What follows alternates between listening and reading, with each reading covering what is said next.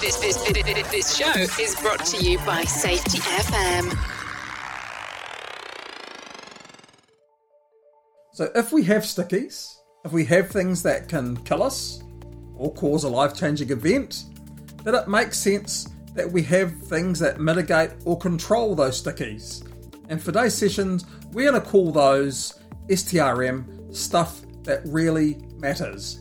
Well, this is um, this is my sort of touch point. I get quite bent out of shape sometimes with uh, some of the businesses I see, and they we have all these things that are our safe system of work or all about safety, and uh, sometimes I, you have to ask, and I, I really like this word again. This is a great way of asking people a really simple question stuff that really matters, are we really looking at that, or are we just building stuff on top of what we're doing right now and making it more complex and and adding waste to our safety system? We don't focus on the stuff that really matters anymore. We focus on built on processes that we keep on adding thinking we're making people safe, but not necessarily making people safe. But but these things we're trying to do to reduce risk to the worker they really are binary. They either do matter or they don't matter.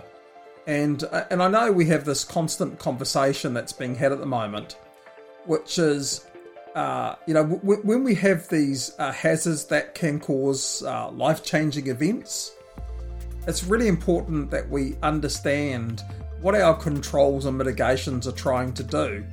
And the, the way I explain it to, to groups of people and to groups of workers is either the control is trying to manage how the hazard releases energy, or that control is trying to influence um, the person. Risk management is all about reducing the uncertainty. And I really question sometimes about how these controls that are supposed to influence people's behavior, how that actually reduces uncertainty we feel uncomfortable with that degree of uncertainty.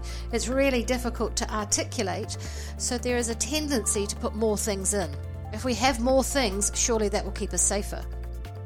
And really, if we if we go back to basics and, and ask people, what's the stuff that can kill you, and what's the stuff that really matters? If we actually started at that point, we would be able to much better able to work out where does all of that kind of extra noise come into it? And how much value are they giving us? How much surety do they give us?